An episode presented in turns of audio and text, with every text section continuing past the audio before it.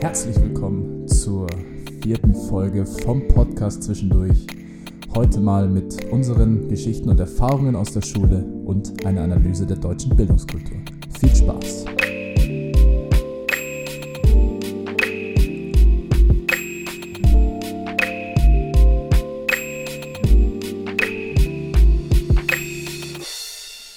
Ja, vielen Dank, dass ihr alle wieder dabei seid bei der nächsten Folge von unserem Podcast zwischendurch am Dienstag oder Mittwoch, wann auch immer ihr uns hört. Und wie jede Folge mache ich das Ganze nicht alleine, sondern habe meinen geschätzten Kollegen neben mir, der schon auf seinen Einsatz wartet. Lieber Lenz. Ja, vielen Hi. Dank. Hi, grüßt euch an alle. Ähm, schön, dass ihr wieder alle zahlreich hoffentlich am Start seid. Genau. Ähm, vielleicht nochmal kurz einen Rückblick auf äh, Folge 3, die War ja, ähm, ein großes Spektakel war, weil wir ja unseren ersten Gast Genau. ähm, dabei hatten. vor zwei Wochen, auch neue Erfahrungen für uns und es war eine super Sache, also es war super cool aufzunehmen und die Folge hat uns persönlich auch richtig gut gefallen. Also wer sie noch nicht gehört hat, unbedingt vorbeischauen. Auf jeden Fall. Also Unbedingt noch nachholen. wir sind wirklich übertrieben stolz irgendwie auch auf die Genau. Folge, weil, ähm, also ich meine, auf der einen Seite ist halt einfach mal super, so ein Projekt zu starten, wo du auch einen Gast dabei hast. Auf der anderen Seite war es halt der Max, der eh ein super lieber Ja. Typ ist und Hat man ja auch gemerkt, nicht nur ein Ausnahmemusiker, sondern auch privat echt cool drauf und war ein super Gespräch. Also dürft ihr euch auf jeden Fall nicht entgehen lassen, da Genau. nochmal vorbeizuschauen. super schöne Folge. Zieht sie euch rein, wenn ihr es noch nicht getan habt. Ja, Und, und, ähm, dann kommen wir doch mal äh, in die heutige Folge genau. reingeslidet. Ähm, wie der Raffi schon im Intro angeteasert hat, soll es ja heute um im Großen und Ganzen um das Thema Bildung gehen, weil, Mhm. äh, wie ja alle hoffentlich wissen, ist die Bildung ein wesentlicher Bestandteil äh, der Kulturszene. Was heißt der Kulturszene generell? Einfach von Kultur. Ähm, spielt ja auch viel die Kulturvermittlung mit rein. Und wir dachten uns, da wir ja in Folge 2 so ein bisschen bei unserer Kindheit ähm, und den schulischen Anfängen stehen geblieben sind, ähm, gehen wir doch heute mal einen Schritt weiter und erzählen mal so ein bisschen, wie bei uns generell die Schulzeit abgelaufen ist. Ähm, und deswegen, Raffi, ja. fang doch mal an, vielleicht damit, äh, wie wir uns ähm, kennengelernt haben auf der Schule überhaupt. Ja, wir haben ja letztes Mal, beziehungsweise vor einem Monat in der zweiten Folge schon erzählt, dass wir uns an der weiterführenden Schule, am Gymnasium, ähm, kennengelernt haben, am Gnadental. Und das kam dadurch zustande, dass wir eben gemeinsame Freunde hatten und äh, dementsprechend dann auch in die gleiche Klasse eingeteilt wurden. Also ich weiß noch genau, wie das war. Man durfte da an diesen, diesen Einschreibungstermin Durfte man zwei Freunde, glaube ich, Genau, eintragen. durfte man die Wünsche äußern, mit wem man gern in die Klasse kommen würde. Und dementsprechend sind wir dann durch einen gemeinsamen Freund in derselben Klasse gelandet. Shoutouts an Flo, Genau. über Ja. den das alles so äh, gelaufen ist und Ja, ohne den wir jetzt hier nicht sitzen würden. Und das ist halt auch allgemein so ein krasser Zufall, wie sich dann diese Klasse entwickelt hat und die Freundeskreise auch dann sich gebildet haben. Freundeskreise, die es heute sind und damals die sich halt gar nicht kannten. Also was da auch der Zufall, ähm, dass der Zufall da eine große Rolle spielt, finde ich auch echt, echt super. ist Und auf jeden Fall ein sehr, sehr guter Zufall. Ja, positiv. Für euch und für uns. Ja, und soweit ich mich noch erinnern kann, war das am Anfang in unserer Klasse ein bisschen, bisschen stressig so unter den Jungs.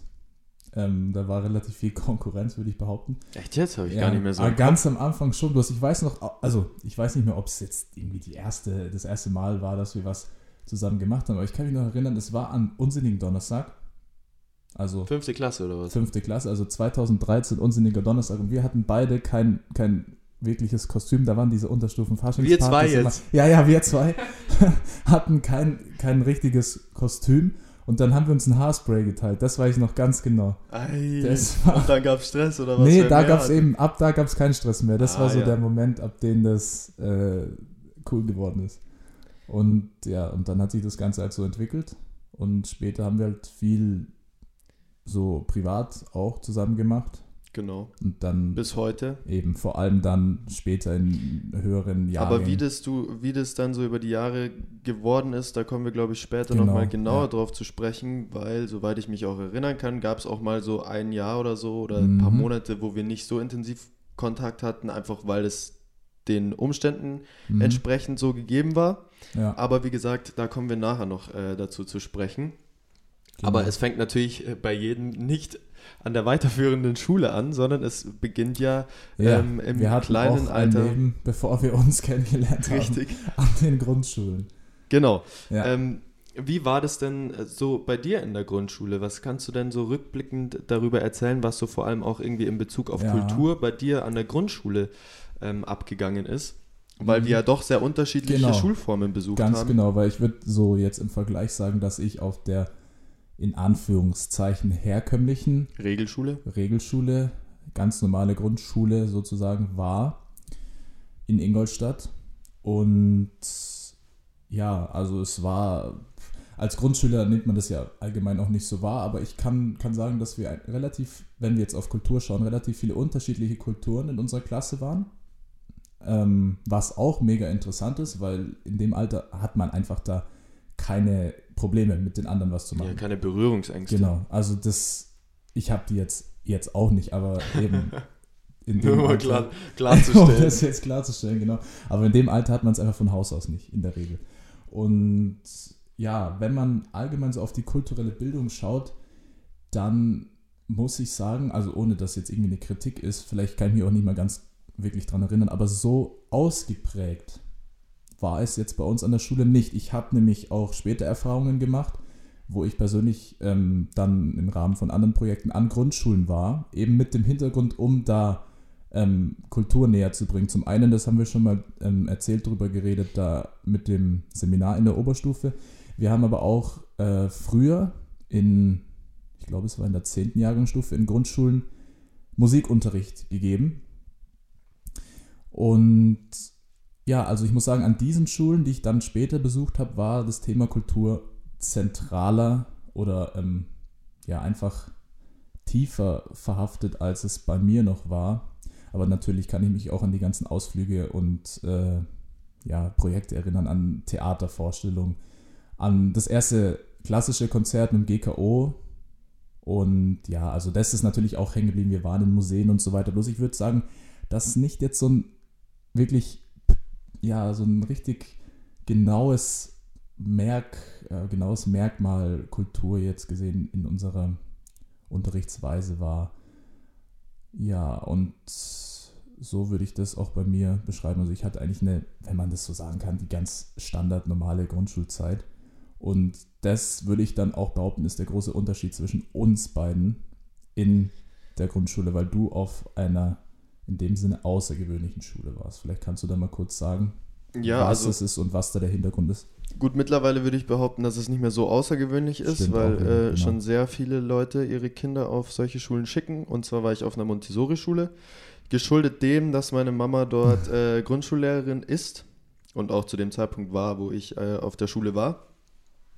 Und ähm, also ich kann halt den Unterschied jetzt nicht wirklich klar definieren, weil ich nicht weiß, wie es an einer Regelschule abläuft, genauso wie der Raffi nicht genau weiß, wie es auf einer Montessori-Schule äh, abläuft. Deswegen haben wir jetzt, glaube ich, hier einen ganz guten Vergleich. Bei uns war das schon auf jeden Fall Thema. Ähm, Kultur, also es war jetzt nicht so, stand jetzt nicht unter dem Riesendeckmantel Kultur, sondern du hast halt einfach verschiedene Angebote gehabt in der Grundschule. Du hattest eine Malwerkstatt, wo du dich künstlerisch komplett ausleben konntest. Du hattest den Werkunterricht, äh, wo du Sachen bauen konntest. Und ähm, was ganz wichtig war bei uns, war auf jeden Fall die Musik. Wir hatten einmal den normalen äh, Musikunterricht, hatten dann aber das sogenannte Fach Orff nach dem Künstler Okay. Orff, äh, Mhm, also dem mhm. Komponisten Orff benannt. Genau. Da hat man dann so Sachen wie äh, Xylophon und wie heißen die größeren Dinger, Marimba, Marimba. Äh, Phone gespielt und ähm, hat halt wirklich mit einer großen Menge an Schülern zusammen Musik gemacht. Es gab auch den Chor natürlich, Mhm. wo ich auch äh, sehr gerne hingegangen ja, bin. Sowas hatten wir zum Beispiel gar nicht. Also Mhm. es gab auch, ähm, wenn ich mich richtig erinnere, es gab so Wahl, Wahlfächer, Ja. aber Chor und sowas. ja, bei uns war der, also es war, der Chor war freiwillig, sowas wie Mhm. Orff und der normale Musikunterricht, das war Pflicht.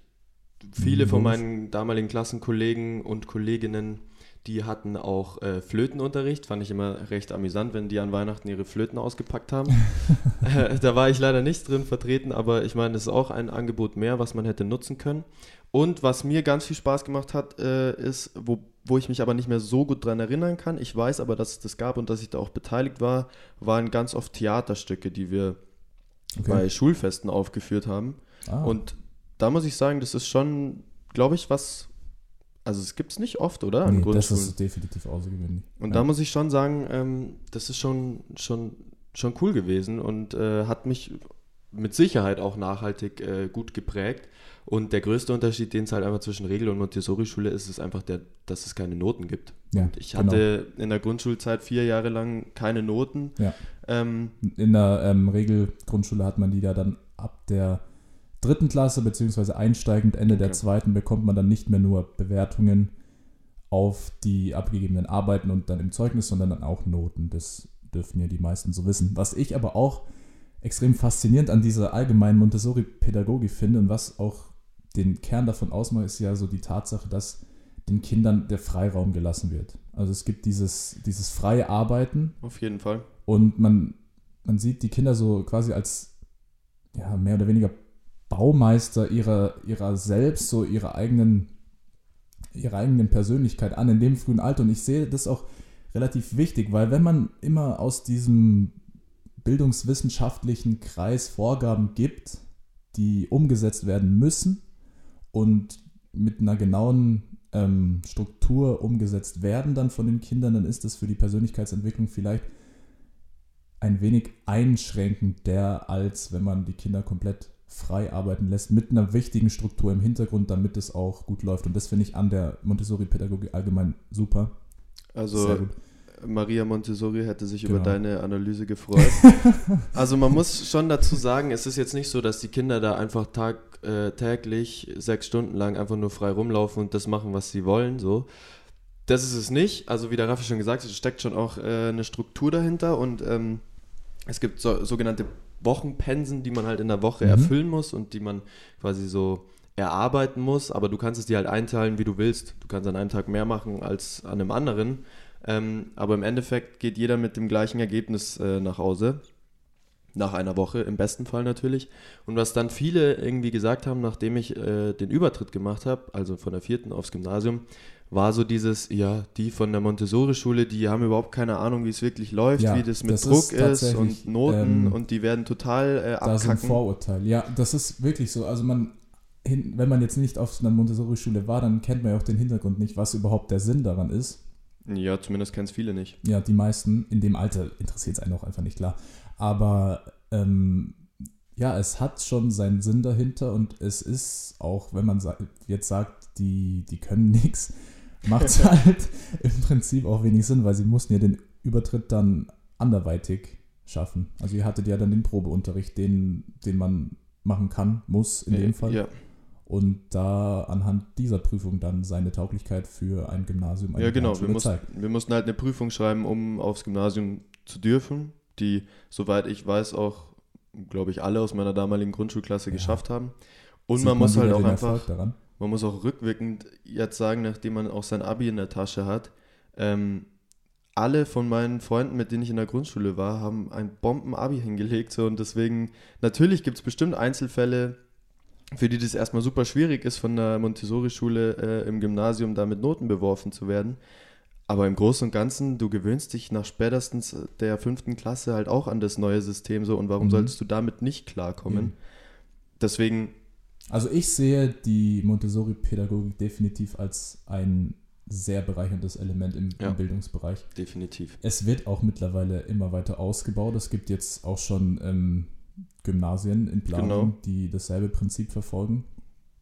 Und ja, und es ist, der Erfolg ist auch zu sehen. Es gibt, habe ich jetzt gelesen, gerade in der Vorbereitung, teilweise berühmte ähm, Persönlichkeiten, die auf Montessori-Schulen waren und die dann auch in ihrem ja, in ihrer Präsentation selbst sagen, dass ihr Können daran liegt, dass sie eben so ähm, gebildet wurden. Und darunter ist zum Beispiel auch der ehemals ähm, reichste Mann der Welt, Chef von Amazon, den ich jetzt aus anderen Gründen nicht persönlich nennen will, aber. Okay. ja, gut, hey, dann steht mir vielleicht eine goldene Zukunft bevor. ja, aber hoffentlich nicht so wie er. ja, hoffentlich nicht. Genau. Ja, du hast, also wir haben es ja schon angesprochen, Übertritt. Ja. Ist für jedes Kind, bestimmt auch für alle Zuhörer, die sich noch dran erinnern können, ein riesiger Moment so in seiner Entwicklung. Total. Also es ist super spannend und aufregend und irgendwie fühlt man sich auch nicht so ganz wohl. Nee. Also ich zumindest kann nee. das für mich sagen. Ich meine, ich, bei mir war die Besonderheit, dass wirklich äh, alle meine männlichen Kollegen aus der Grundschulklasse eigentlich dann auch schlussendlich in meiner äh, Gymnasialklasse gelandet sind. Das ist natürlich dann ein guter Vorteil. Also ich glaube, wir waren irgendwie in der Grundschulklasse acht äh, oder neun Jungs und im Endeffekt waren fünf zusammen äh, im Gymnasium in der gleichen Klasse wieder gehockt. Also deswegen, das hat mir schon viel Halt gegeben, aber natürlich, du hast dann da 26 äh, neue Gesichter mhm. und äh, das ist schon, schon, schon komisch auf jeden ja. Fall. Aber uns hat die Schule insofern recht schnell einfach gemacht, dass es einfach viele Aktionen gab, die wir zusammen ja, genau, machen mussten die uns das auf jeden Fall erleichtert, erleichtert haben. Mhm. Das ist ein gutes, gutes Konzept gewesen, das unsere Schule da an den Tag gelegt hat, weil ich kann mich noch genau erinnern, wie wir am ersten Schultag 2012 dann von der fünften Klasse da in der riesigen Turnhalle standen mit insgesamt. Boah. da muss ich jetzt aber kurz eine Geschichte erzählen. Kannst du dich noch daran erinnern, wo Oh Gott, eigentlich will ich das jetzt gar nicht erzählen, weil, aber wir nennen ja keine Namen. Auf jeden ich Fall. Ich weiß, was du meinst, ich. das ist eine. Ich weiß. Eine, und das ist auch genauso das Gefühl, dass ich da wirklich, ähm, ja, so nicht in dem krassen Im übertragenen Sinne. Im übertragenen Sinne auch gehabt habe. Also um das kurz auszuführen, wir hatten eine Person, die bei uns in der Klasse war, äh, ob männlich oder weiblich, lässt ist sich ja. drüber streiten, wird, sich jetzt, wird jetzt nicht erwähnt. Ähm, und die äh, hat, Person hat das wohl auch ähm, irgendwie härter getroffen alles und die war wohl sehr aufgeregt, äh, die Person, und die ist dann kurzerhand einfach mal in der Reihe hinter uns umgekippt. Ja, verständlicherweise. Ähm, und das zeigt schon auch irgendwie ja. so, dass, dass es Definitiv. wirklich so ein krass besonderer Tag ist und auch so ungewohnt ist. Und damit muss man erstmal klarkommen. So. Ja. Und nee. sie ist, die Person ist halt nicht damit klargekommen, aber danach ja. ging sie auch wieder gut. ja, also es ist wirklich ein Einschnitt.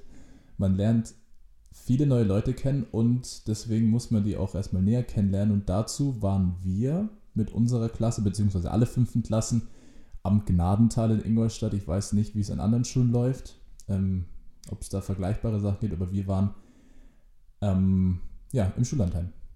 Stimmt. Ein paar Tage. In, wo war das? Boah. Kehlheim. Kehlheim? Ich glaube Kehlheim. Kehlheim. Da hatten wir nämlich so einen kleinen Klettergarten genau, in unserem Hochseilgarten, in unserem, ähm, daneben. in unserer Unterkunft das war ziemlich lustig und da hat man auch so wirklich die Leute zum ersten Mal so persönlicher mhm, kennengelernt. Genau. So. Und wie es halt so ist, auch in der fünften, sechsten Klasse, mein Gott, saßen wir da am, am Lagerfeuer, das weiß ja. ich noch ganz genau, und haben halt Wahrheit oder Pflicht oder Ja, genau, gespielt. das ist Standard. Und so ist so baust du halt einfach eine Verbindung auf. So ja. Sachen, die peinlich sind oder keine Ahnung, Sachen, die lustig sind und das verbindet halt voll.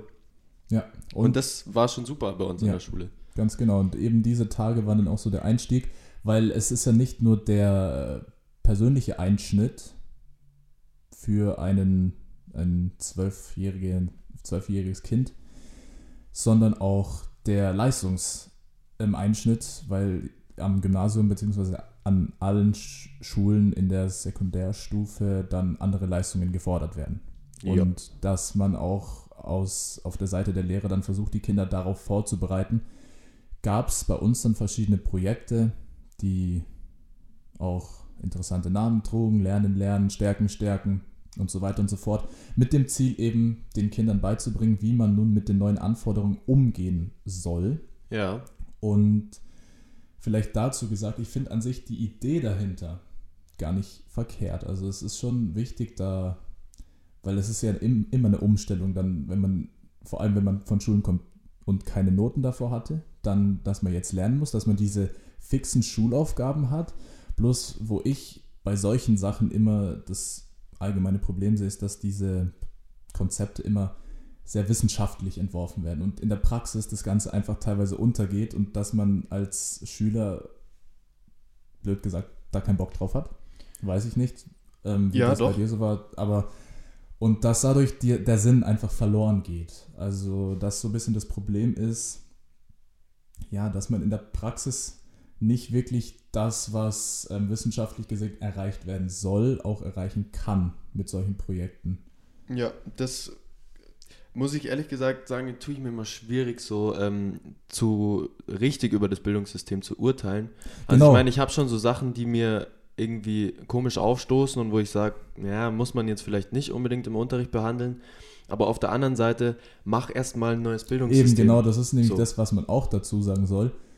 Muss es ist nämlich extrem schwer, da eine Lösung zu finden, die einfach passt. Und deswegen kann man, und deswegen auch kleiner Disclaimer vor allen ähm, äh, Sachen, die wir heute noch sagen, man kann da nie eine wirklich richtige Lösung finden, die allen passt. Und gerade wir ähm, wollen uns auch gar nicht anmaßen, irgendwie nee. äh, große ähm, Revolutionen und revolutionäre Lösungen anzupreisen, sondern einfach nur ein bisschen unsere Ideen. Genau, also was man vielleicht besser machen kann, da kommen wir einfach später nochmal genau, drauf zu sprechen. Eben. Was äh, für mich jetzt aber noch relevant wäre, ist, dass wir ja in der Unterstufe äh, am Gymnasium auch tatsächlich das, also eigentlich das genau gleiche genau. gemacht haben, wie ich auf der Montessori-Schule, nämlich auf der Montessori-Schule hieß es FA, freies Arbeiten, und bei uns hieß es dann FSA, heißt freie Stillarbeit. Genau, freie Stillarbeit.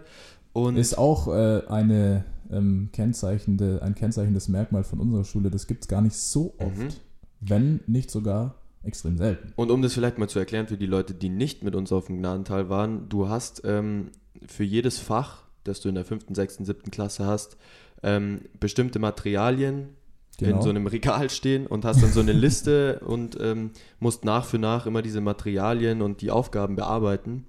Und da gab es natürlich auch Lösungsordner, die man äh, ja. sich gegebenenfalls auch mal gemobst hat, um die ein oder andere Aufgabe auch nicht machen zu müssen.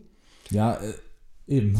Und dann hatte man eben so ein. lustig Tag gewesen. Ja, dann hatte man eben so ein, so ein Hefter. Mhm. Für jede Woche gab es da ein Blatt und man musste dann die Woche eintragen, was man so gemacht hat und man musste irgendwann auf eine bestimmte Punktzahl kommen. Genau, und wenn man sich das theoretisch überlegt, ist das ja ein wirklich lückenlos, lückenloses Konzept und auch gut erarbeitet, muss man sagen. Also man hat dann sozusagen werden die, die Themen, die man eigentlich im Unterricht, im regulären Unterricht behandelt, rausgenommen und dann in der freien Stillarbeit selbstständig in eigener Zeiteinteilung bearbeitet, um eben dieses Prinzip von ähm, eigenständigen Arbeiten zu fördern. eigenständiges Lernen. Genau. Weißt was ich mich mal gefragt hat, gefragt habe, wie wäre es denn gewesen, wenn man dieses Prinzip in der Oberstufe gemacht hätte, weil ich muss dazu sagen, in der Unterstufe, hast du halt so 10, 11, 12-jährige, in Anführungszeichen, Pisser, die halt überhaupt keinen Bock drauf haben, irgendwas zu arbeiten. Ich habe halt dann einfach in Geografie sechsmal den Vulkanausbruch genau. also nachgespielt. Man muss,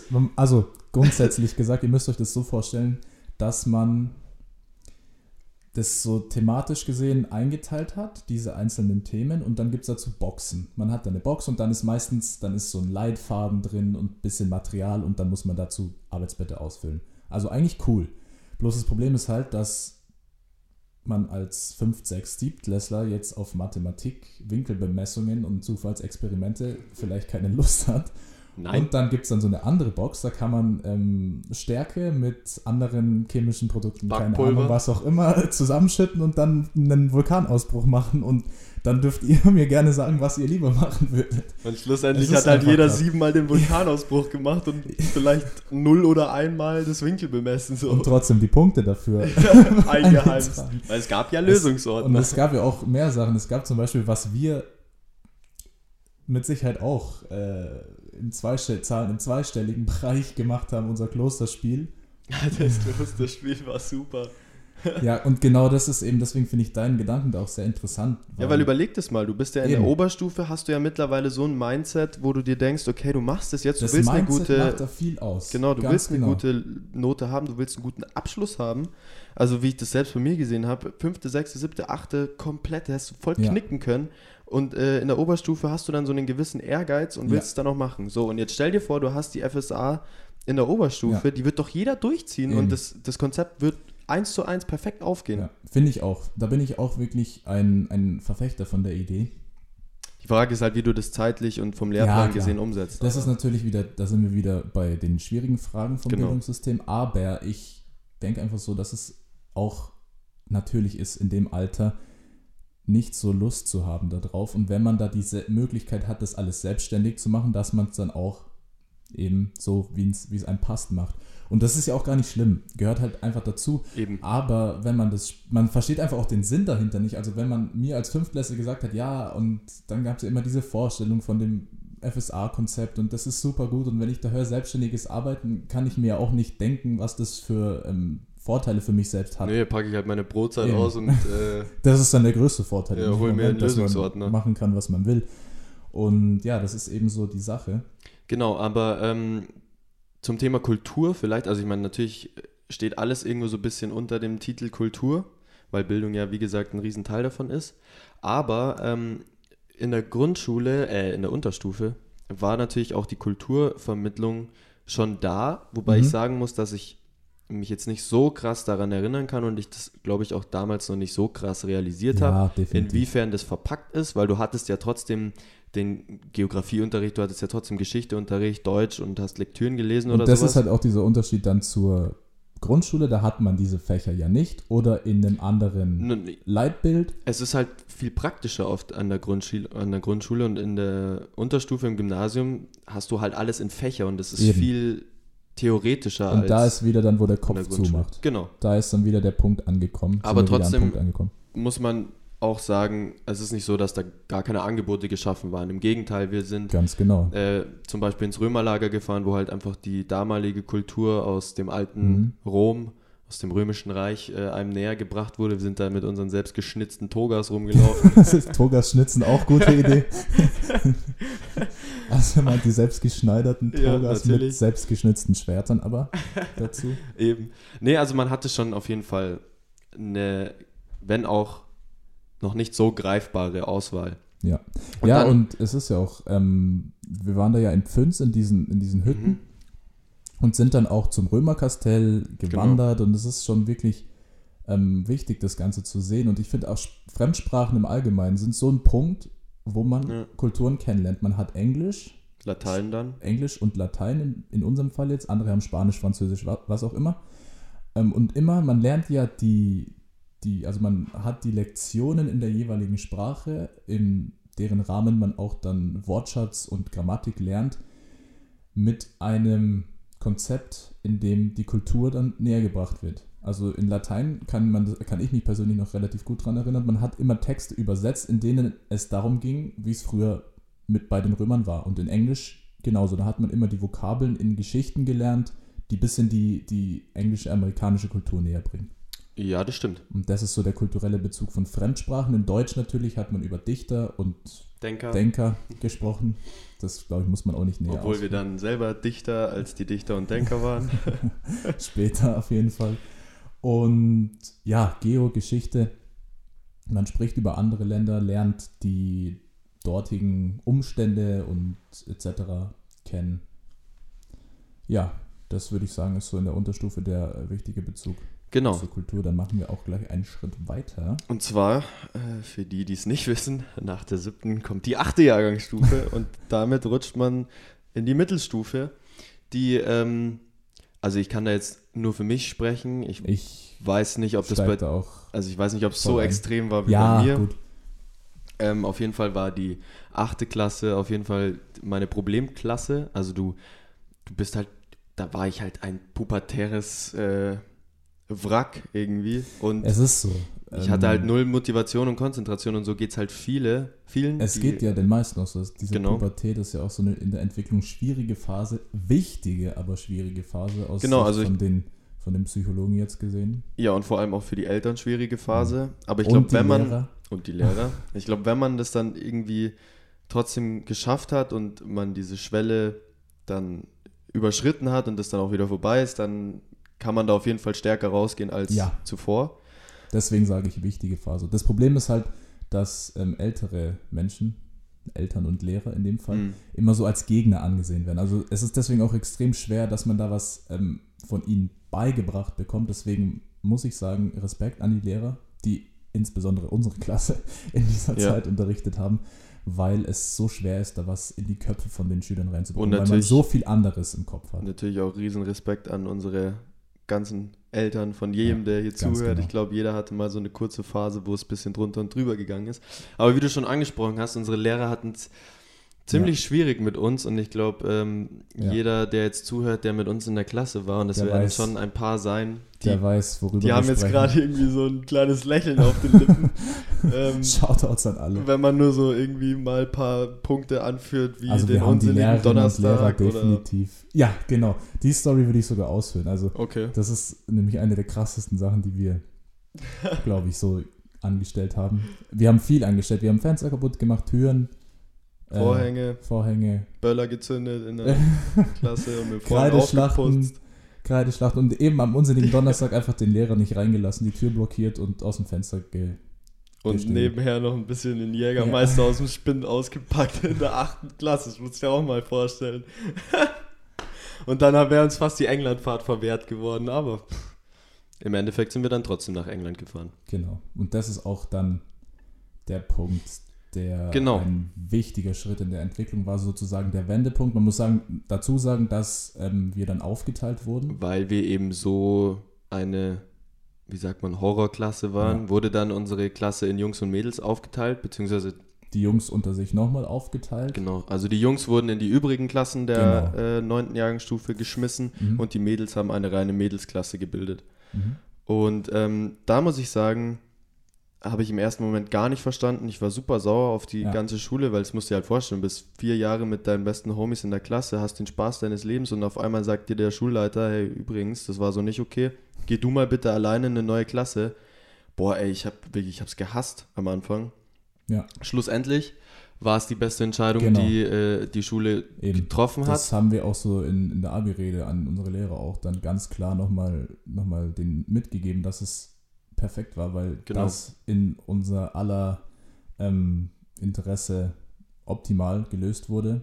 Selbst wenn wir es am Anfang nicht erkannt haben, aber das war dann der Wendepunkt, wo man aus dieser pubertären Phase in die wichtige Phase Genau.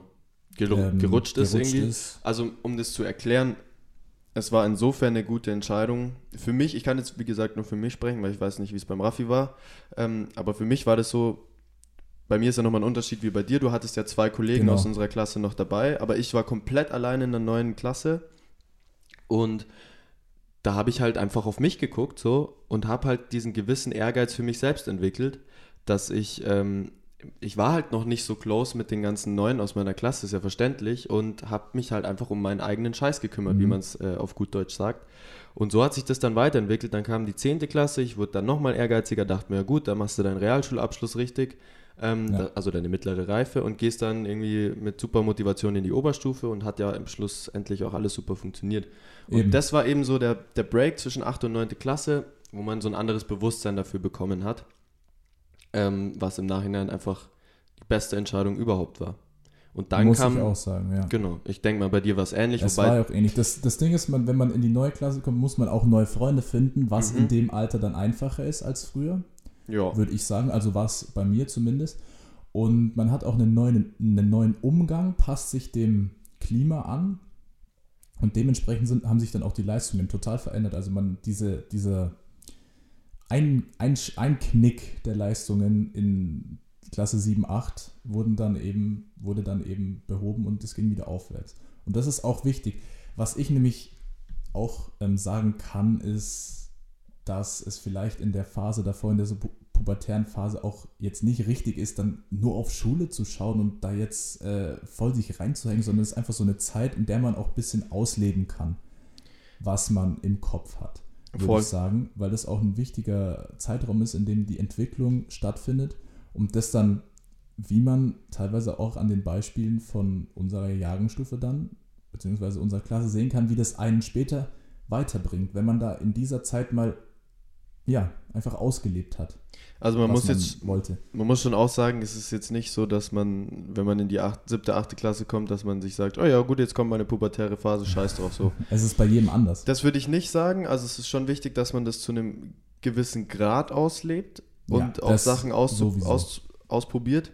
Aber bei vielen, bei mir jetzt es war schon extrem, aber nicht so krasses Extrem. Es gab auf jeden Fall schlimmere Leute, die halt dann wirklich Ja. komplett Ja, in den Exzess verfallen das sind irgendwie und halt komplett auf Schule geschissen Es haben. Also ja mir war das dieses, dieses Spektrum von, von leicht bis schwer, aber zusammengefasst gesagt ist einfach so ein gewisser Grad an Rebellion Voll. Lehrer in dieser Zeit wichtig, um die eigene Persönlichkeit zu stärken und später auch ähm, ja, stärker da rauszugehen.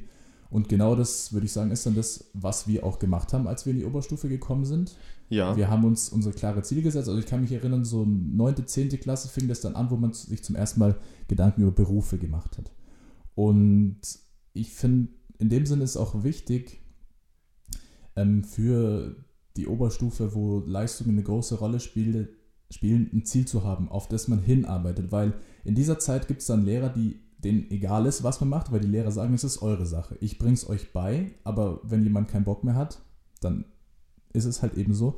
Und das ist auch richtig, weil ähm, jeder hat andere Ziele. Manche wollen ein super gutes Abi, weil sie, wie jetzt in meinem Fall, Medizin studieren wollen. Und andere, die haben halt nicht so einen großen Wert auf ein super gutes Abi und haben dann nebenbei noch Sachen, die sie interessieren. Und dementsprechend lernen sie dann auch. Und das ist wichtig, dass man da seine Ziele verfolgen kann in der Oberstufe. total. Also kann ich für mich jetzt äh, zwar bestätigen, ich hatte jetzt nie so ein Riesenziel vor mir, wie der Raffi jetzt mit Medizin so. Ich wollte halt einfach ein gutes Abi haben. Im besten Fall halt mit einer 1 vorm Komma irgendwie so. Und das hat dann auch irgendwie schlussendlich funktioniert. Ähm, aber trotzdem hatte ich schon auch so den, ich habe mir schon auch meine Ziele gesetzt. Das war halt, wie gesagt, jetzt nicht beim Raffi Medizin, weil ich glaube, das haben auch die wenigsten, dass sie in der 9.10. schon wissen, irgendwie, was sie machen wollen und dass es dann vor allem so ein großes Ding wird, irgendwie wie Medizin jetzt in dem Fall. Ähm, aber auch beim Raffi hat es ja dann schlussendlich zum Glück funktioniert. Ähm, ja, einfach, zum Glück muss man da sagen. Einfach auch, weil er sich dieses Ziel gesetzt hat. Und was ich jetzt aber noch gerne ähm, anführen würde, ist auch wieder Bereich Kultur so. Ähm, der Übergang vor allem zwischen Mittelstufe und Oberstufe, finde ich, war extrem wichtig. In der achten Klasse hättest du mich mit einem Theaterstück äh, nur erfreuen können, weil ich da nicht in die Schule gehen muss. ja. Aber das war jetzt nichts, wo ich mir wirklich gedacht habe, oh geil, jetzt ins Theater, Kultur und so. ja, die Offenheit ist einfach ein bisschen so. weg, Genau, man aber dann hatte. muss ich sagen, so ab der 9. Klasse, eben wo halt auch das Bewusstsein für alles so ein bisschen ja wieder gestärkter war als in der 8. Klasse, da war mir das schon auch sehr, sehr wichtig und ich habe mich auch echt über Theaterstücke und sowas gefreut, wo man in der Schule hingegangen ist und man hat sich dann auch schlussendlich im Alter von 16, glaube ich, ist man in der 9., 15, 16? Ja.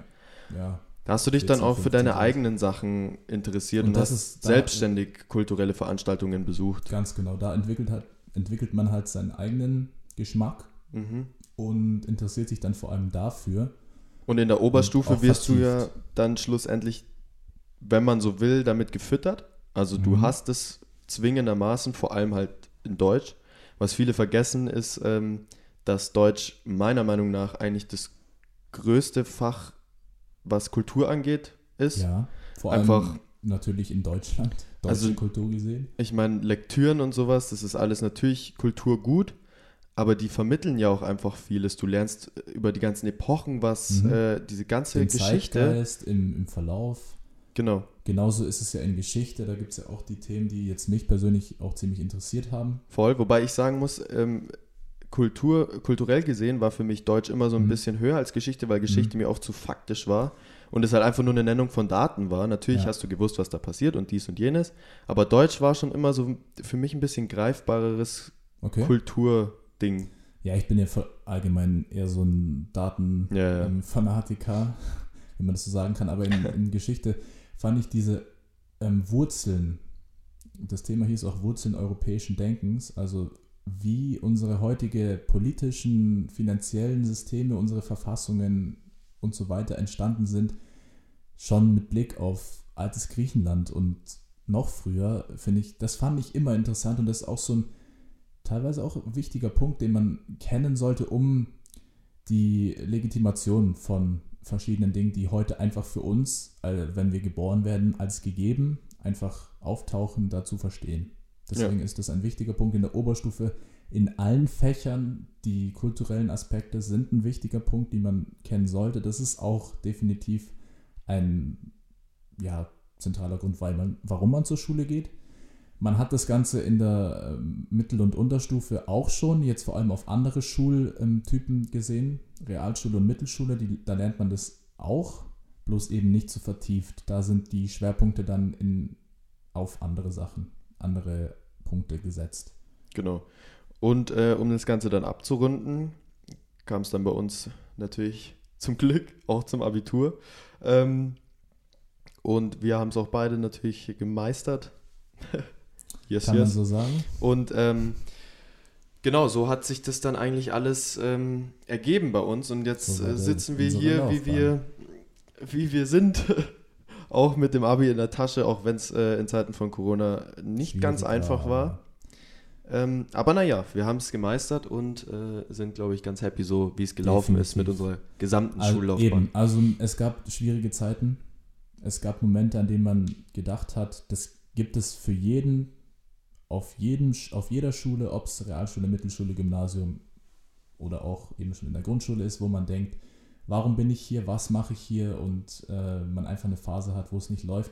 Und der große Appell ist einfach da drüber zu stehen. Es ist egal, wann sowas kommt, es wird besser. Und wenn man sich vor allem Ziele setzt und in die Zukunft positiv blickt, dann übersteht man sowas in der Regel.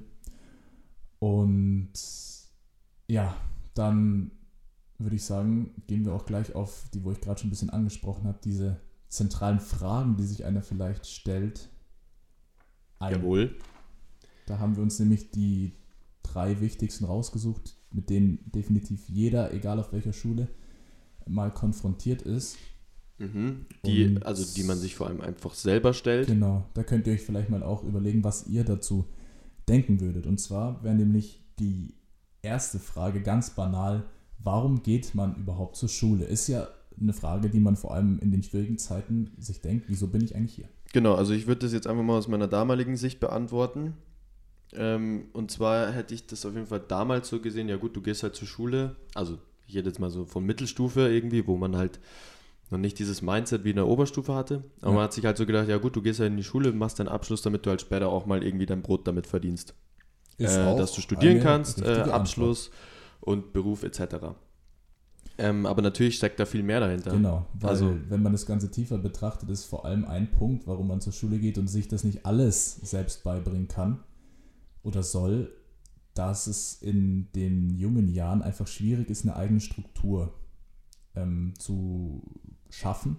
Und dafür ist Schule da, dafür sind Lehrer da, dafür macht ihr Hefteinträge und äh, habt Bücher, dass man eben eine Struktur, ein strukturiertes Lernen hat, das es auch möglich macht, die Dinge für, wenn auch nicht lange Zeit, aber ausreichend Zeit zu behalten und das Wichtigste, was fürs spätere Leben wichtig ist, mitzunehmen. Da sehe ich so den zentralen Grund, warum man zur Schule geht. Genau, der nächste Und, Punkt ist auf jeden genau. Fall die eigene Persönlichkeitsentwicklung, Eben. die total über die Schule funktioniert, also eigentlich ausschließlich über die Schule ja, funktioniert. Man hat da seine Freunde, man hat da seine, seine, seinen Umgang. Genau. Wird geprägt. Und dadurch wird man natürlich auch viel offener im Bezug zu anderen Menschen. Ganz genau. Ähm, wie wir es schon auch, ich glaube, in Folge 2 ähm, angesprochen haben, ist natürlich diese ganze Bildung und Kultursache super gut geeignet, um Vorurteile abzubauen. Oder vielleicht hat man sie auch überhaupt nicht, muss sie gar nicht erst mhm. abbauen, ja. sondern du wirst einfach so erzogen, dass du generell keine Vorurteile ja. hast. Ich meine, jeder hat irgendwo seine Vorurteile, ja, aber. Man lernt einfach Dinge, ähm, den Hintergrund von Dingen kennen, kann die dadurch auch hinterfragen und dann versteht man, genau. warum das so und so ist und dann hat man auch nicht diese Sachen, diese Vorurteile, die man hätte, wenn man nicht genau weiß, wie es läuft. Was ich mir dann noch äh, öfter mal die Frage gestellt habe, ähm, als Gymnasiast ist, äh, was, wie läuft es eigentlich auf den anderen Schulen ab? Wie ist es auf genau. der Mittelschule oder auf der Realschule? Wo liegen da die Schwerpunkte? Und kann man, also ich gehe mal davon aus, dass man das nicht kann, aber kann man sagen, welche Schulform die beste ist? Ist es das Beste, erst eine Realschulausbildung zu machen und dann ja. auf die Forst zu gehen? Oder es gibt ja mittlerweile. Es gibt so viele Möglichkeiten, viele Möglichkeiten, an sein Abitur zu kommen. Nur, ob man nur ähm, Quali macht und dann gleich arbeitet, ist ja auch ja. eine Möglichkeit. Klar. Und deswegen bin ich auch voll bei dir, dass man das nicht wirklich beantworten kann. Was ich mega interessant finde oder ja einfach auffällig ist, ist die Entwicklung. Da gibt es nämlich ähm, natürlich Statistiken dazu und Statista hatte eine Statistik, Statistik, Statistik veröffentlicht, wo man sieht, dass sowohl Realschulen und Mittelschulen, also die Zahlen, rückläufig sind in den letzten 15 Jahren. Es gibt immer weniger. Die Mhm. einzige Schulform, die konstant bleibt und sogar um kleine Prozentteile gestiegen ist, ist sind die Gymnasien. Okay, okay. Und das würde ich sagen, zeigt auch die allgemeine gesellschaftliche Entwicklung an, weil eigentlich heutzutage will jeder irgendwie ein Abitur haben, weil es in vielen Berufen teilweise aus ist. meiner Sicht nicht berechtigt äh, Ja. gefordert wird. Und das ist auch ein kleines Problem, weil dadurch entwickelt sich eben die Gesellschaft dazu, dass es, äh, dass man noch leistungsorientierter wird. Also ich meine, wir haben ja schon eine brutal leistungsorientierte Gesellschaft. Ähm, auch nicht immer positiv überhaupt Gesehen. nicht. Überhaupt nicht. Und wenn jeder sein Abitur schafft, ist zum einen halt einfach so, dass es den Wert an sich verliert und dass man dann nach irgendwelchen neuen äh, Dingen suchen muss, woran man äh, festmachen kann, dass das jetzt irgendwie besonders ist. Stimmt auch. Und das ist so der Konflikt, in dem unser Bildungssystem, unsere Bildungskultur steht, so zwischen auf der einen Seite bringe ich allen möglichst breite Basiskenntnisse bei oder ziele ich darauf ab, einen möglichst guten Abschluss zu liefern. Hm. Und es ist erneut extrem schwer, da den, den Mittelpunkt zu finden. ja. Aber das ist eben so die Entwicklung. Und deswegen kann ich jetzt für mich persönlich sagen, dass einfach keine von den Schulstufen die beste ist. Jeder hat andere Vorstellungen auf allen Schulen. Und jeder Schüler oder jede Schülerin hat, auch, hat halt auch woanders seine persönlichen Interessen und Schwerpunkte. Also ich meine, manche wollen halt einfach, haben überhaupt keinen Bock auf die Schule, machen die Mittelstufe, damit sie schnell durch sind, äh, die Mittelschule, damit sie schnell durch sind und direkt eine Ausbildung anfangen können und weil die Lust haben zu arbeiten. Ist ja auch absolut Super legitim. nichts Verwerfliches dabei. Und äh, deswegen finde ich es auch schrecklich, wenn da immer so krass abgestuft wird Ja. zwischen Gymnasium, Mittelstufe, äh, Mittel, ich sage immer Mittelstufe, Mittelschule und Das ist ja Realschule. theoretisch so vom Alterskreis her die Mittelstufe, die man macht. Ja. Ja, finde ich schrecklich, weil es hat alles auf jeden Fall seine Daseinsberechtigung Eben. und es ist nichts besser oder schlechter, nur weil es auf dem Papier vielleicht erstmal mehr wert ist. Erstmal ist nämlich Ähm, es kommt so aber- Sache. Es kommt einfach immer darauf an, was man daraus macht. Ganz Also wenn genau. du ehrgeizig bist, dann kannst du auch auf jeden Fall mit einem Quali irgendwann dir ein Haus auf Malle Ja, kaufen, wenn du Wa- willst. Was eben auch so mein Ding ist, also es wird man, was ich auch schrecklich finde, wie du sagst, dass man so den Wert eines Menschen mess, messen muss an seiner Leistung irgendwie. Also es ist ja. Ja. alles total subjektiv. Es kann doch einem anderen egal sein, der sieht, oh, der ist jetzt in Anführungszeichen nur Handwerker. Aber wenn diese Person schon immer Handwerker werden wollte, das einfach ja das größte Ziel war und dann nur die Mittelschule gemacht hat und dann alles im Leben erreicht hat, dann hat diese Person alles im Leben erreicht und das ist die Leistung. Und dann ist es genauso wertvoll wie jemand, der sein Abitur gemacht hat und dann 20 Jahre im Büro sitzt, aber eigentlich gar keinen Bock drauf hat. ja, auf jeden Fall. Das wäre mein Resümee aus dieser, aus dieser Geschichte mit, welche Schule ist die beste. Und Gut, das ja, ist gut zusammengefasst eigentlich.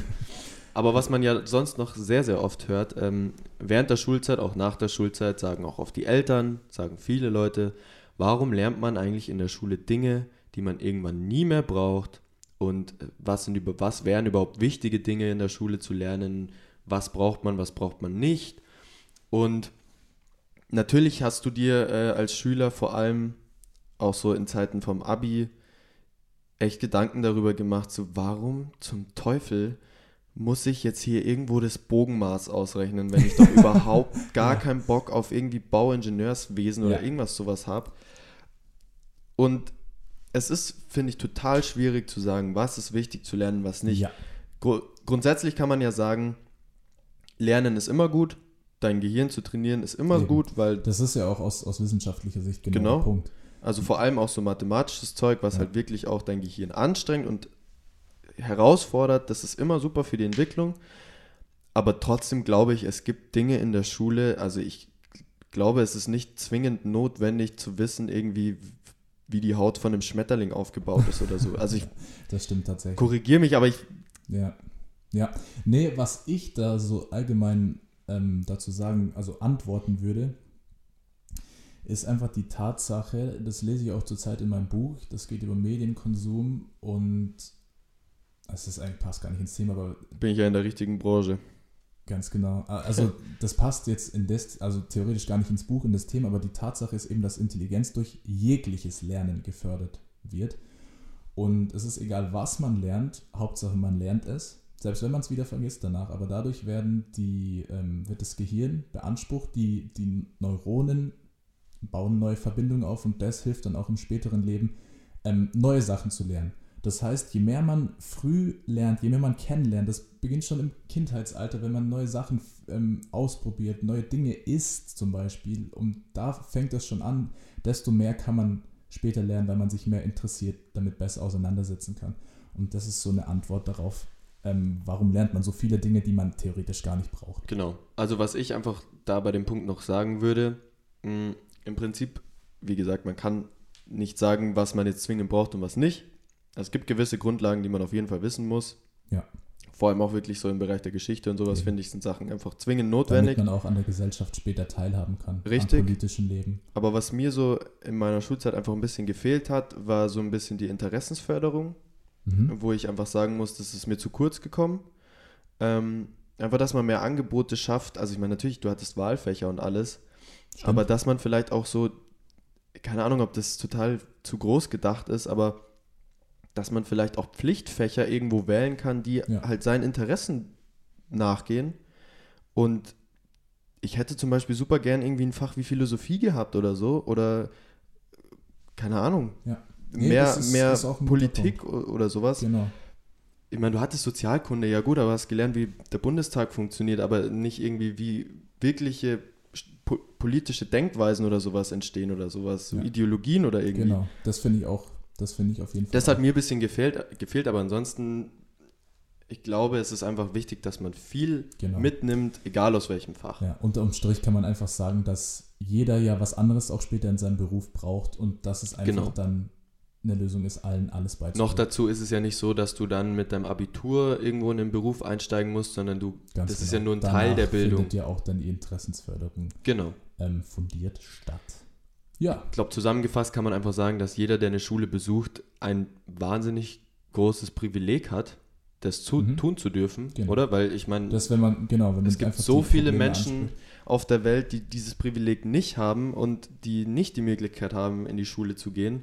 Ähm, und dementsprechend dann auch ähm, daraus folgende Probleme haben. Ja, natürlich. Also fehlende Bildung ist einfach ein Missstand, der andere Sachen nach sich, nach sich zieht. Total, das Deswegen, ist dieser Teufelskreis einfach. Ganz genau. Ist Bildung extrem wichtig. Das ist das, was ich auch gern allen auf den Weg mitgeben würde. Dass Bildung auf der ganzen Welt ähm, gefördert werden muss, da sein muss, um Probleme, ähm, Ab Vorurteile etc. pp. Ja, halt auch gesellschaftliche Probleme genau, einfach abzubauen. abzubauen.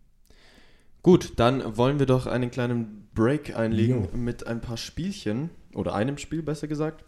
Und zwar kriegt jetzt jeder von uns ähm, eine Aufgabe mit drei Begriffen an den Kopf geschmissen. Also man muss drei immer. Drei Begriffe zu. Genau, drei Begriffe zu einem gewissen Thema sagen. Ich fange jetzt einfach mal an. Nenn doch mal äh, drei Dinge zum Thema Konzerte. Also quasi drei Dinge, die man auf einem Konzert findet. Ja, oder die du oder? bei einem Konzert fühlst oder wie aha, auch immer. Aha, aha. Also, ähm, ich würde auf jeden Fall sagen, dass zu einem Konzert immer, ja, also Spaß ist wirklich komisch ausgedrückt, aber dieses, dieses Gefühl, mit anderen Leuten dem Künstler zuzuhören und das dieser Gefallen daran einfach, dass der dazu gehört, das ist auch der Reiz, warum man ähm, auf ein Konzert geht. Man geht dahin, um diesen Gänsehaut-Moment zu leben, erleben. Also welche Begriffe waren es jetzt? Gänsehaut? Gänsehaut, äh, Gemeinschaftsgefühl? Gemeinschaftsgefühl und dann nehme ich einfach nochmal was aus einer ganz anderen Sache. Äh, was ich an dem Konzert wichtig finde, ist einfach äh, ein Merch mitzunehmen. Ob es jetzt ein, ein Bierbecher ist oder ja. ein T-Shirt. Ja, das ist gut. Mache ich auch eigentlich bei jedem Konzert. Gut, dann jetzt nochmal sogar auf die Schule bezogen. Für dich, nenn doch mal drei Dinge, die nicht auf einen Pausenhof gehören. Also, ich glaube, es ist recht einfach zu sagen. Es gibt nämlich jede Menge vielleicht nicht nur materielles Zeug, was auf jeden Fall nicht auf dem Pausenhof gehört, was aber auch sonst nirgendwo hingehört, sind ähm, Diskriminierungen in jeglicher Form. Egal ob es äh, Sexismus, Rassismus oder was auch immer ist oder Mobbing. Ja. Lass die Scheiße sein, nicht Großes auf dem Pausenhof Statement. und sonst auch nirgendwo. Ganz genau. Das heißt also keine Diskriminierung. Dann sage ich einfach mal, naja, also theoretisch darf man nicht, aber es gibt halt auch Menschen, die es machen. Ich sage einfach mal, jegliche Form von Drogen haben nichts auf dem Pausenhof zu suchen. Und äh, drittens, was nicht auf dem Pausenhof zu suchen hat, ist, ähm, boah, keine Ahnung, was nicht auf dem Pausenhof zu suchen hat, ist ein Friedhof. Keine Ahnung. Das ist, schwierig, schwierig, schwierig. Wenn man es aus Sicht der Lehrer sieht, wahrscheinlich zurzeit Schneebälle, aber man ist ja. zurzeit eh nicht in der Schule, von daher braucht man damit gar nicht anfangen. Eben. Drei Dinge, die nichts auf einer Party zu suchen haben. Für dich persönlich. Ich meine, das sieht ja jeder immer anders. Ja, ich muss sagen, ich bin der Party-Typ. Der Party-Typ. Du könntest damit auf Malle auftreten. Hier ist wieder euer Party-Typ. Also was hat nicht auf einer Party verloren? Ähm ja, ich würde sagen, ähm, Musik, die niemandem gefällt. Puh, ist aber schon häufig vorgekommen. ja, ist halt ein Problem. Also wirklich Musik, die total schlecht ist, die vielleicht einer Person gefällt und der Rest denkt sich, Halleluja, was spielst du da gerade? Okay, also schlechte ähm, Musik. Was darf noch nicht auf einer Party? Allgemein, wenn man jetzt äh, so ähm, Partys in Lokalen und Kulturstätten betrachtet, lange Wartezeiten, finde ich ultra nervig, ja. wenn man da lange ansteht. Und hohe Eintrittspreise. Jetzt mal okay. ähm, abgesehen von der Situation gerade ist natürlich schwer, für die, ja. für die Clubs und so weiter, aber ich finde Preise ich, einfach scheiße. Wenn ich mir das so vorstelle, wie jetzt jemand so eine Hausparty schmeißt und dann stehen die da erstmal so eine Stunde lang und an und müssen auch noch einen Zehner zahlen. Partykasse. Gut, dann bleiben wir gleich mal bei Partys. Äh, drei Dinge, die man auf ein Festival mitnimmt. Okay. Aus eigener Erfahrung ist es auf jeden Fall ähm, ist es, in unserem Fall war das ein Adding. nicht um Autogramme zu jagen, sondern um sich Striche aufs Bein zu machen, wie viele Bier man getrunken hat. also das muss äh, dabei sein. Dann auf jeden Fall ein kleiner Ball, um äh, Flunkyball zu spielen. Also die Experten sagen Flunkyball, nicht Flank Flankyball. Fl da gibt es so viele Flank Namen dazu. Ähm, und das dritte Ding ist auf jeden Fall ein Campinghocker, der aber am dritten Tag oder je nachdem, wie lange das Festival geht, irgendwann auf dem Zelt vom Nachbar liegt. Achso. Ja, zerstört auf dem Zelt genau. vom Nachbar liegt. Rituelle Z Zeremonie genau. zwischen genau. ähm, Campingstuhlzerstörung. Gut, und dann habe ich für dich noch das letzte, und zwar drei Dinge, die für dich in einem Orchester nicht fehlen dürfen.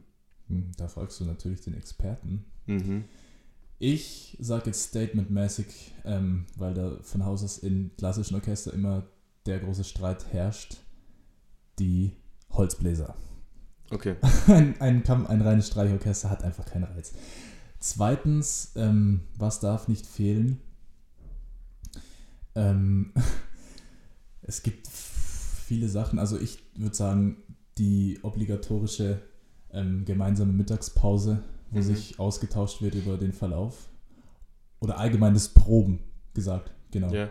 Also das gemeinsame Proben darf nicht fehlen. Und drittens,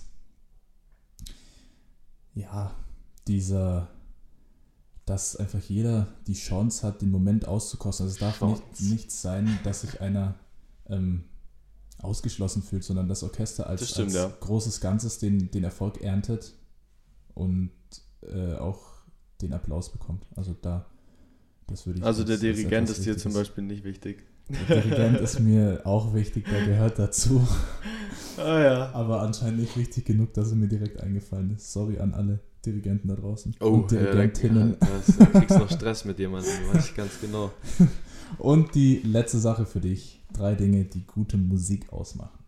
Uff. Ähm, drei Dinge, die gute Musik ausmachen. Auf jeden Fall sollte der Text in einem guten Rahmen wie sagt man das? Also auf jeden Fall sollte der Text, was heißt gut? Ich meine, jeder definiert den Text für sich anders. Es muss einen Sinn haben, meinst du das? Er muss einen Sinn haben und sollte halt jetzt vielleicht, also mir geht halt dieses ganze Kapital Bra und Ding gerappe voll hart auf den Geist, wo es halt nur darum geht, ich fahre die dicksten Kahn und Ding. Also manchmal muss ich schon sagen, es gibt schon nice, da muss der Vibe auch, aber auch passen. Wenn ja. jemand so anfängt zu flexen, dann muss es schon auch ja. einen richtigen Vibe haben. Dann feiere ich das auch. Aber ansonsten bin ich auf jeden Fall Fan von Text mit Message. Es darf genau. mir nicht zu deep sein, Aber der Text sollte schon auf jeden Fall, wie du sagst, einen Sinn haben, vielleicht auch einen politischen, bin ich immer Befürworter, wenn es natürlich der richtige Sense of Politik Genau. ist. Ähm, Das ist, sowas interessiert mich auch voll, also auch den, Ja. den zwischen den Zeilen zu lesen, so während den, während den Songs. Und äh, als letzten Punkt würde ich sagen, es muss, man muss fühlen, dass der Musiker oder der Künstler, die Künstlerin das fertige Produkt selbst fühlt und das auch da voll dahinter steht. So, das finde ich ist wichtig. Das kann ich bestätigen. Ja, das wären auch ähm, für mich so die wichtigsten Sachen, Gut, die zur Musik gehören. dann wären wir auch durch äh, mit den Spielchen. Und ja, wir haben ähm, noch etwas Kleines auf Lager, genau, ähm, wo ich mich persönlich jetzt schon mal bedanken darf bei allen, die fleißig mitgemacht haben. die uns da unterstützt haben. Genau. Wir haben da nämlich so eine kleine Umfrage gemacht, weil es ja heute um Bildung geht und aktuell Bildung ja in einer sehr schwierigen Situation ist, ähm, dass wir da mal ein bisschen rumgefragt haben, wie es für Leute aus unterschiedlichen ähm, Schulstufen, nenne ich es jetzt mal, ähm, so ist, wie die damit umgehen. Also danke an alle, die uns da Feedback gegeben haben Genau. sowohl positiv als auch negativ. War sehr interessant zu sehen, weil wir jetzt ja doch schon ein bisschen raus sind aus dem, aus der Thematik. Also man kriegt es natürlich Jahr. durch die Medien mit, mit Genau. dem ganzen Homeschooling-Zeug, aber es ist natürlich immer auch schön, wenn man die Quellen direkt vor Ort hat und äh, von denen wirklich, die gerade in dem Mist drinstecken, was Ganz hört, genau. wie die Lage Deswegen so ist. Shoutouts an alle Expertinnen und Experten, die Genau. tatkräftig uns Dann, unterstützt was haben dir denn deine Expertinnen und Experten vermittelt? Dann komme ich später zu dem, was äh, meine Genau. Experten mir gesagt haben. Also ich habe äh, mich damit befasst, wie denn Umsetzung und äh, also Planung und Umsetzung vom aktuellen ähm, Fernunterrichtskonzept an den Schulen und Universitäten so läuft. Und zwar habe ich erstmal allgemein, das sollten vielleicht viele von unseren Hörern schon kennen, wie es laufen sollte. Also logischerweise besteht ja weiterhin Schulpflicht. Und der ähm, reguläre Präsenzunterricht wurde halt einfach durch einen Unterricht mit einer wird, wird durch einen Unterricht mit einer virtuellen Präsenz ersetzt. Also man sitzt jetzt nicht mehr im Klassenzimmer, sondern vorm PC. Und das Ganze ist auch theoretisch gesehen strikt geregelt. Also es gibt an vielen Schulen ähm, Anfang und Ende von der Woche so Konferenzen, in denen Feedback gegeben werden kann. Es muss an jedem Tag ähm, die Anwesenheit um 7.55 Uhr bestätigt werden, auf unterschiedliche Art und Weise. Zum Beispiel durch eine Nachricht, an anderen in einer Konferenz.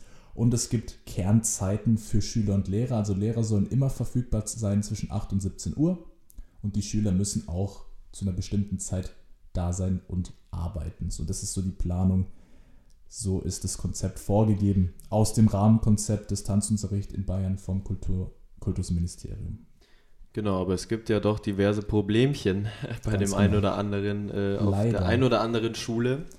Und da habe ich mir so ein paar Punkte rausgesucht, was ich halt mega problematisch finde, was auch viele mir so erzählt haben, ist, dass der tatsächliche Ablauf leider teilweise sogar stark davon abweicht, ähm, wie es geplant ist, dass Konferenzen sehr unregelmäßig stattfinden und dass diese ganze Planung, also man hat quasi Aufgaben, ähm, die man machen muss, bloß es gibt keinen zeitlichen Rahmen.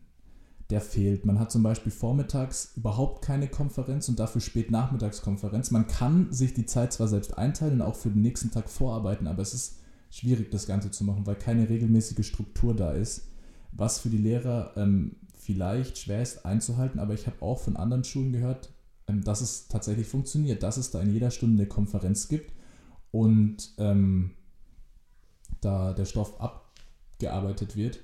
Und das finde ich auch gut. Also diese Schulen können sich wirklich glücklich schätzen, weil es anscheinend nicht bei allen so ist. Ja, bei den Und- wenigsten. Oder bei den wenigsten sogar, genau. Das größte Problem ist halt die Schwierigkeit von der Kenntnissicherung, nenne ich es jetzt mal. Also man kann mh, die Sachen selbstständig schwieriger, also sch definitiv schwerer behalten, als wenn man es im Unterricht hat, in Präsenz. Ich glaube, es wird ja auch nicht so intensiv auf die Themen eingegangen, oder? Es wird Das ja nur einmal kurz behandelt. Problem. Also die meisten Lehrer laden da ihren Eintrag hoch, den man abschreiben soll und eine Aufgabe dazu und das war's. Und deswegen fühlen sich Schüler, teilweise habe ich gehört, einfach nicht eingebunden. Ja, Die verstehe ich. sind da in der Konferenz drin, wenn es eine Konferenz überhaupt gibt, aber nehmen nicht wirklich dran teil. Ja. Und das ist ein ganz großes Problem. Und man ist auch teilweise mit Aufgaben in schweren Fächern überfordert, wenn man die nicht vom Lehrer intensiv erklärt bekommt. Ja, klar, das glaube ich. Und Punkte Lehrer ist nämlich der größte, das größte Problem, die Diskrepanz zwischen den, ähm, ja, zwischen dem Aufwand, die die Lehrer sich selbst machen. Es gibt Lehrer, die sich richtig reinhängen, die mehr arbeiten als zuvor in Präsenz.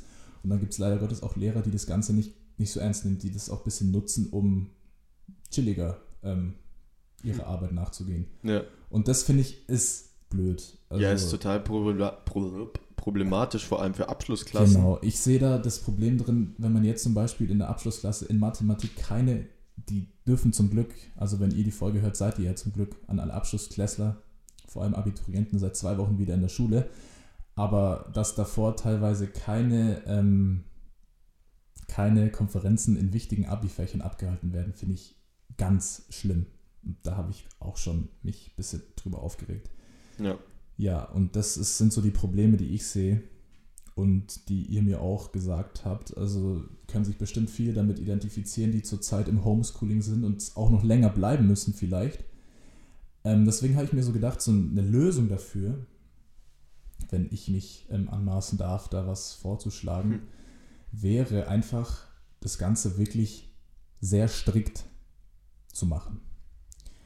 Der Freiraum ist nämlich so und so gegeben, da man daheim ist. Und deswegen wäre es einfach eine Lösung, wenn Konferenzen eingehalten werden, wenn die Aufgaben abgegeben werden müssen zu einer bestimmten Zeit, dass man einen Punkt hat, bis zu dem man arbeiten muss. Und dadurch kann man das Ganze sich dann auch besser strukturieren und die Lehrer müssen einfach die Konferenzen einhalten. Das wären so meine Lösungsansätze. Was vielleicht auch ganz gut wäre, wären kleine Lös äh, Lösungskurse, kleine ähm, Förder. Förderkurse. Sowas wie Nachhilfe. Genau. Soll's auch schon, gibt es auch schon bloß, Ich glaube, das muss von der Schule ausgehen, oder? genau, die Schulen bieten das nämlich auch schon an. Gibt es ja im Präsenzunterricht auch, zumindest bei uns, bloß ich würde einfach nochmal speziell für Themen Förderkurse mit dem Lehrer, der auch das Thema im Unterricht besprochen hat, anbieten, Hm. damit die Leute, die ein Problem haben, diese selbstständige Struktur ähm, ja, zu entwickeln und das Ganze nicht verstehen, einfach nochmal eine Möglichkeit haben, das vertieft durchzuarbeiten und dementsprechend dann auch ähm, mehr davon behalten. Das Genau. wäre so das Wichtigste zu den, zu den ähm, Gymnasien und so weiter. Was mir meine Kontakte von unseren Universitäten hier gesagt haben, ähm, studieren während Corona. Thema ähm, ist, dass da das Ganze relativ abhängig ist von der Universität, auf der man ist. Also da an der Uni ist Zeiteinteilung und Eigenorganisation sowieso nicht mehr, sollte nicht mehr das große Problem sein, weil man da sowieso selbstständig lernen kann. Aber ähm, die Vorlesungen sind eben größtenteils insgesamt online für viele von euch. Aber es gibt nämlich ein paar Sachen, die einfach in Präsenz viel besser sind. Da habe ich zum Beispiel ähm, bei den ähm, Jurastudenten die Konversationen, Konversationsübungen und natürlich von meiner Leidenschaft ausgehend von Medizin ähm, die Präparierkurse, die in Präsenz einfach sein müssen, damit man was mitnimmt. Und manche Unis, Beispiel Universität Regensburg, ähm, bietet es an jetzt äh, für Medizin, dass die tatsächlich noch in Präsenz stattfinden, die Präparierkurse. Aber dann halt in kleinen Gruppen, In oder? kleinen Gruppen mit Abstandsregeln, also so wie ich es gehört habe, nur eine Person an dem Körperspender. Mhm. Also für alle, die es nicht wissen, Präparierkurs wird tatsächlich an Leichen durchgeführt, an Körperspendern. Und das ist halt, um Mediziner zu werden, extrem wichtig. Deswegen finde ich das auch gut, dass das noch in Präsenz angeboten wird. Und ja, wie gesagt, es ist halt von Uni zu Uni verschieden. Ich glaube, man kann halt einfach generell sagen, für die gerade Studierenden ist es insofern nicht einfach, weil Genau. halt dieser komplette Ausgleich, den man sonst im Studentenleben Ganz hat, genau. halt voll wegfällt. Also vor allem als Ersti ist es halt schwierig, Genau. da reinzufinden. Man muss Als Erstsemestler- finden. ist, glaube schwierig. ich, Aber ähm, ich habe auch so aus der Umfrage mitbekommen, dass ein bisschen Ansichtssache ist, ob die ganze Regelung gut oder schlecht ist.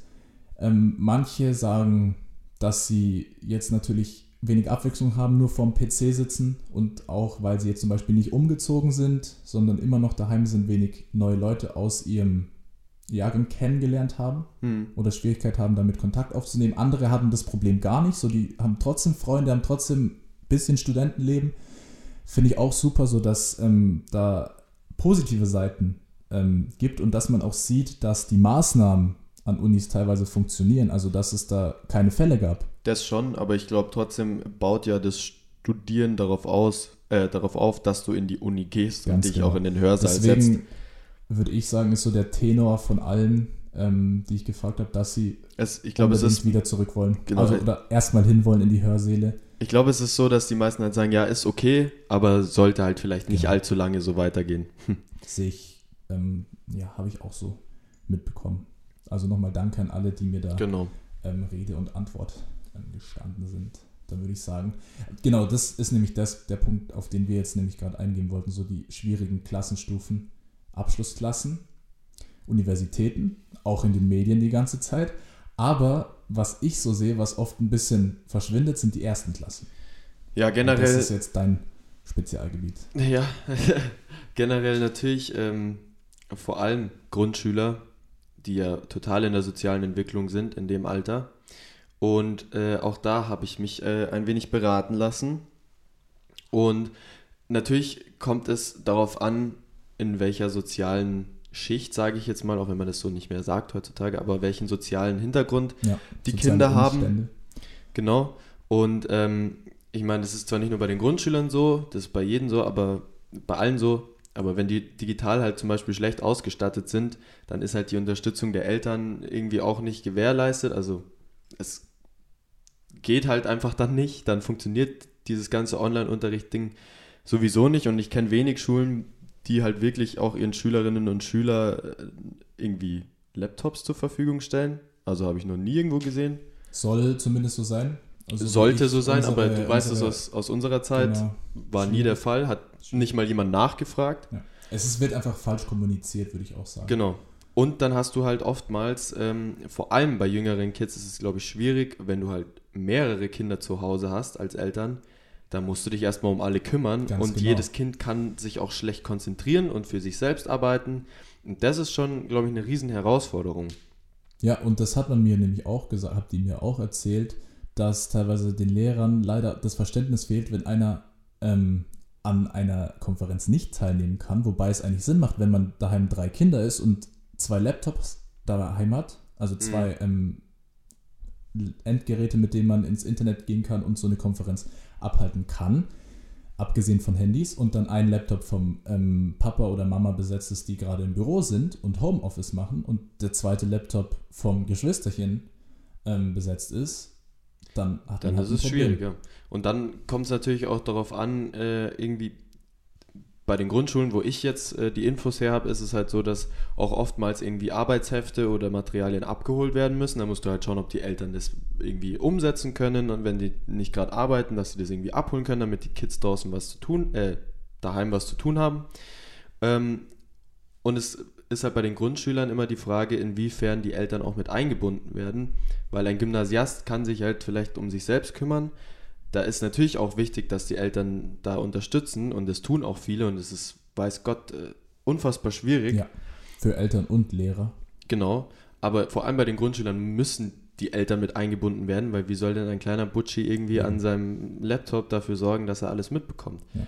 Das sind auch die Punkte, die so schwer sind für das Genau. Kultusministerium selbst festzulegen. Dann, was natürlich total schwierig ist bei den Grundschülern, bei den jüngeren ähm, Kids, dass die Konzentrationsspanne halt super gering ist, wenn die vor einem Bildschirm sitzen. Die brauchen halt soziale Interaktion, die müssen sich mit ihrem Sitznachbarn irgendwie die ganze Zeit irgendwie necken oder was weiß ich. Weißt du, die brauchen sowas halt. Und die brauchen auch ihre Pausen, wo sie sich miteinander auspowern. Und dann kommt natürlich noch dazu, dass sie, wenn sie alleine zu Hause sind, die Aufgaben halt selbstständig lö lösen müssen. Und vor allem jetzt auf der Montessori-Grundschule funktioniert ja viel darüber, dass die Kids untereinander in Gruppen einiges zusammen Mhm. lösen, wie es halt bei der freien Arbeit auch der Fall ist.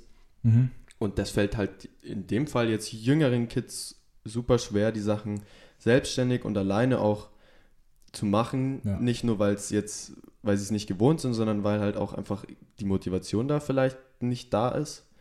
Ja, da, ich sehe auch da, wäre es jetzt, ist es ein Vorteil, an der Montessori-Schule zu sein, weil man da dieses selbstständige Arbeiten zumindest schon Genau.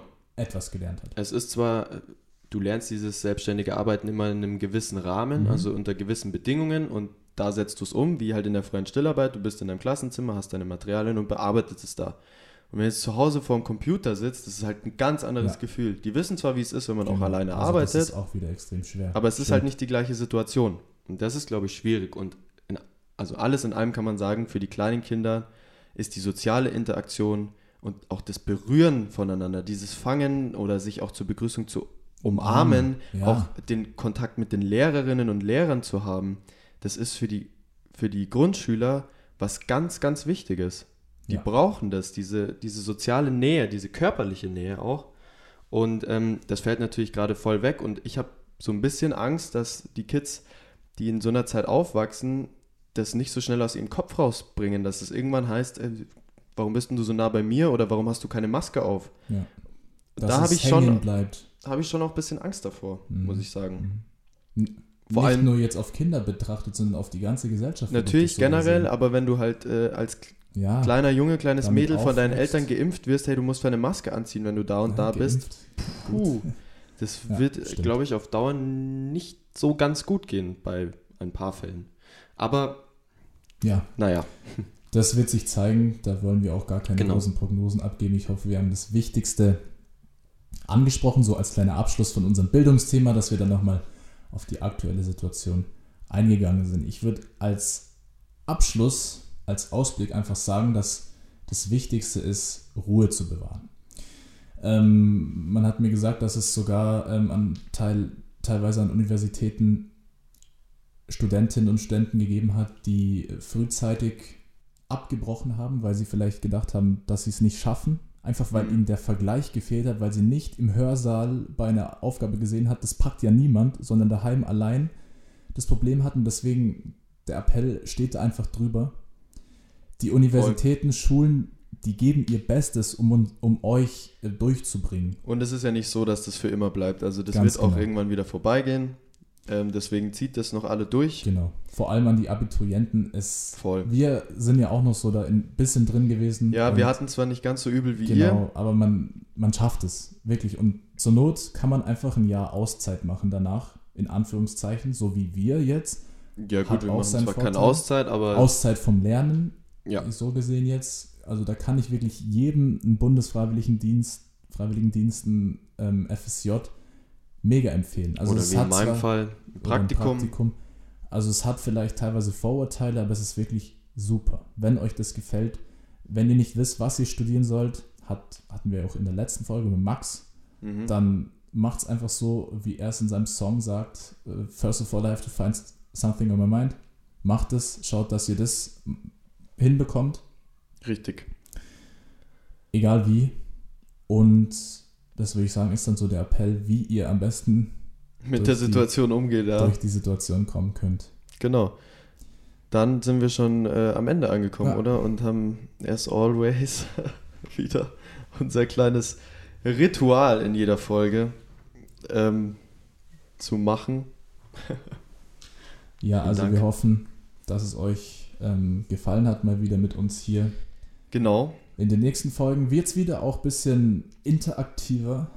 Haben schon den Gästeplan ist natürlich jetzt während, während Corona ein bisschen schwierig, das Also wir haben so durchzuziehen, aber wir wir, haben haben- schon ähm, das Ganze gut geplant, dass wir da gewappnet sind und da auch regelmäßig was bieten Genau, also können. wir haben Zusagen von diversen Leuten auf jeden Genau. Fall. Es ist halt wirklich immer die Frage, wie es umzusetzen ist. Wir gehen aber trotzdem davon aus, dass ihr in der nächsten Folge uns nicht alleine hört. Ganz genau. Ähm, deswegen freut euch drauf und Genau. falls ihr wissen wollt, wer derjenige ist und Schaut ob überhaupt Instagram jemand kommt, vorbei. schaut bei uns auf Instagram vorbei, zwischendurch. Findet bis ihr auch dahin- sonst das Wichtige, genau. Genau. Bis dahin würde ich sagen, Ja, macht es gut und vor allem werdet uns. in diesen Zeiten nicht verrückt. Genau. Wir schaffen das alle und wir schießen, oder? Ja, also Auf euch. Uns. Bis zum nächsten Mal. Ciao, ciao. Nein, es ist gar nicht geploppt. Oh.